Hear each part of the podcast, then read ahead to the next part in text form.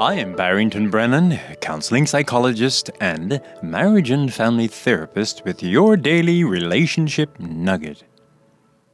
Today I continue with reading excerpts from the book Boundaries in Dating by Dr. Cloud and Dr. Townsend. These are great clinical psychologists and marriage and family therapists who have written this wonderful book called Boundaries in Dating. I'm going to read excerpts from chapter 4, entitled Dating Won't Cure a Lonely Heart. Listen. Just call him and tell him that it's over. I said to Marcia, that's Dr. Cloud. I had listened to her for months now about her relationship with Scott and how she could not stand some of his hurtful patterns. And I was getting both concerned and tired of her denial of the kind of person that he really was. I began to push her. So she decided to do it. She called him and broke it off. As expected, he went crazy and showed up at the door begging for her not to go through with it. There were all sorts of promises to change and the usual things that people in denial say when threatened with loss of love. But she held her ground, at least for a day. Two days later, Marcia called and cancelled her next appointment. I called her back and found out the truth. She had gone back to Scott and was ashamed to tell me. I told her to come in anyway so we could talk about it. As Marcia talked, I felt for her. She described the depression and the aloneness that she went into when she broke it off and held her ground.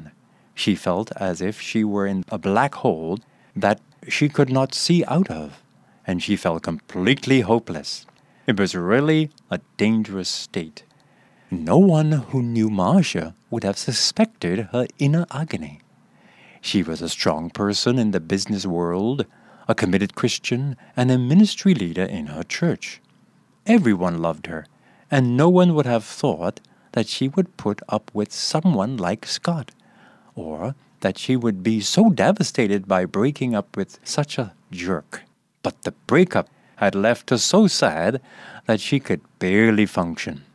As we worked on her feelings, we found that there was a very deep part of her that felt very much alone and unloved.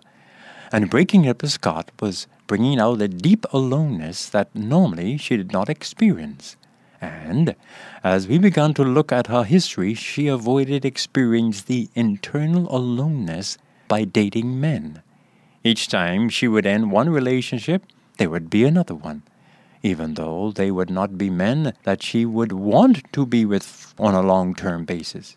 She just could not stand to be alone.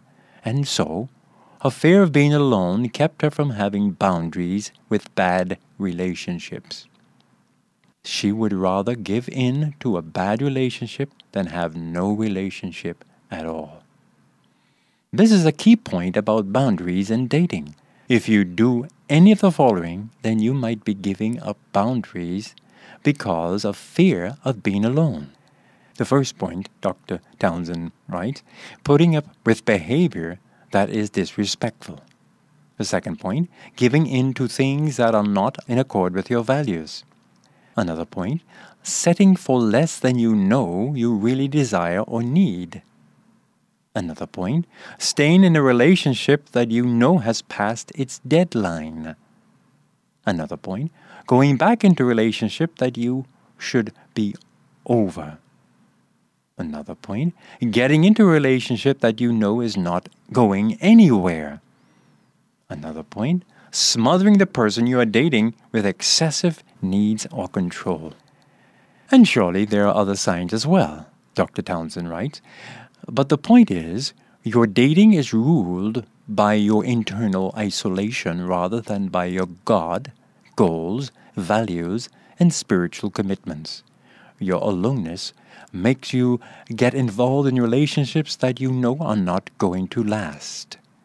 It also keeps you from being alone long enough to grow into a person who does not have to be in a relationship in order to be happy. There is a very important rule in dating that is this to be happy in a relationship, and to pick the kind of relationship that is going to be the kind you desire, you must be able to be happy without one, without having a relationship. If you must be dating or married in order to be happy, you are dependent, and you will never be happy with whatever person you find. The dependency will keep you from being selective enough to find the kind of person who will be good for you or will keep you from being able to fully realize a relationship with a healthy person. If you are afraid of aloneness and abandonment, you cannot use the love of people who are truly there until you deal with your own fears. So, aloneness must be cured first, and this is a good boundary for dating. Here is the boundary. In order to cure your fear of being alone, you need to put a boundary around your wish for a relationship. Cure that fear first, and then find a relationship. How do you cure your aloneness with a dating relationship? First, strengthen your relationship with God. Make Him your first priority so that you are not trying to get God's need met by a relationship with a person. Second, strengthen your relationship with safe, healthy Christians. Make sure that you are not trying to get your people needs met by dating relationship or by God. Yes, you need God, but you also need people. Dating is an adult relationship meant for mature, intact adults to engage in.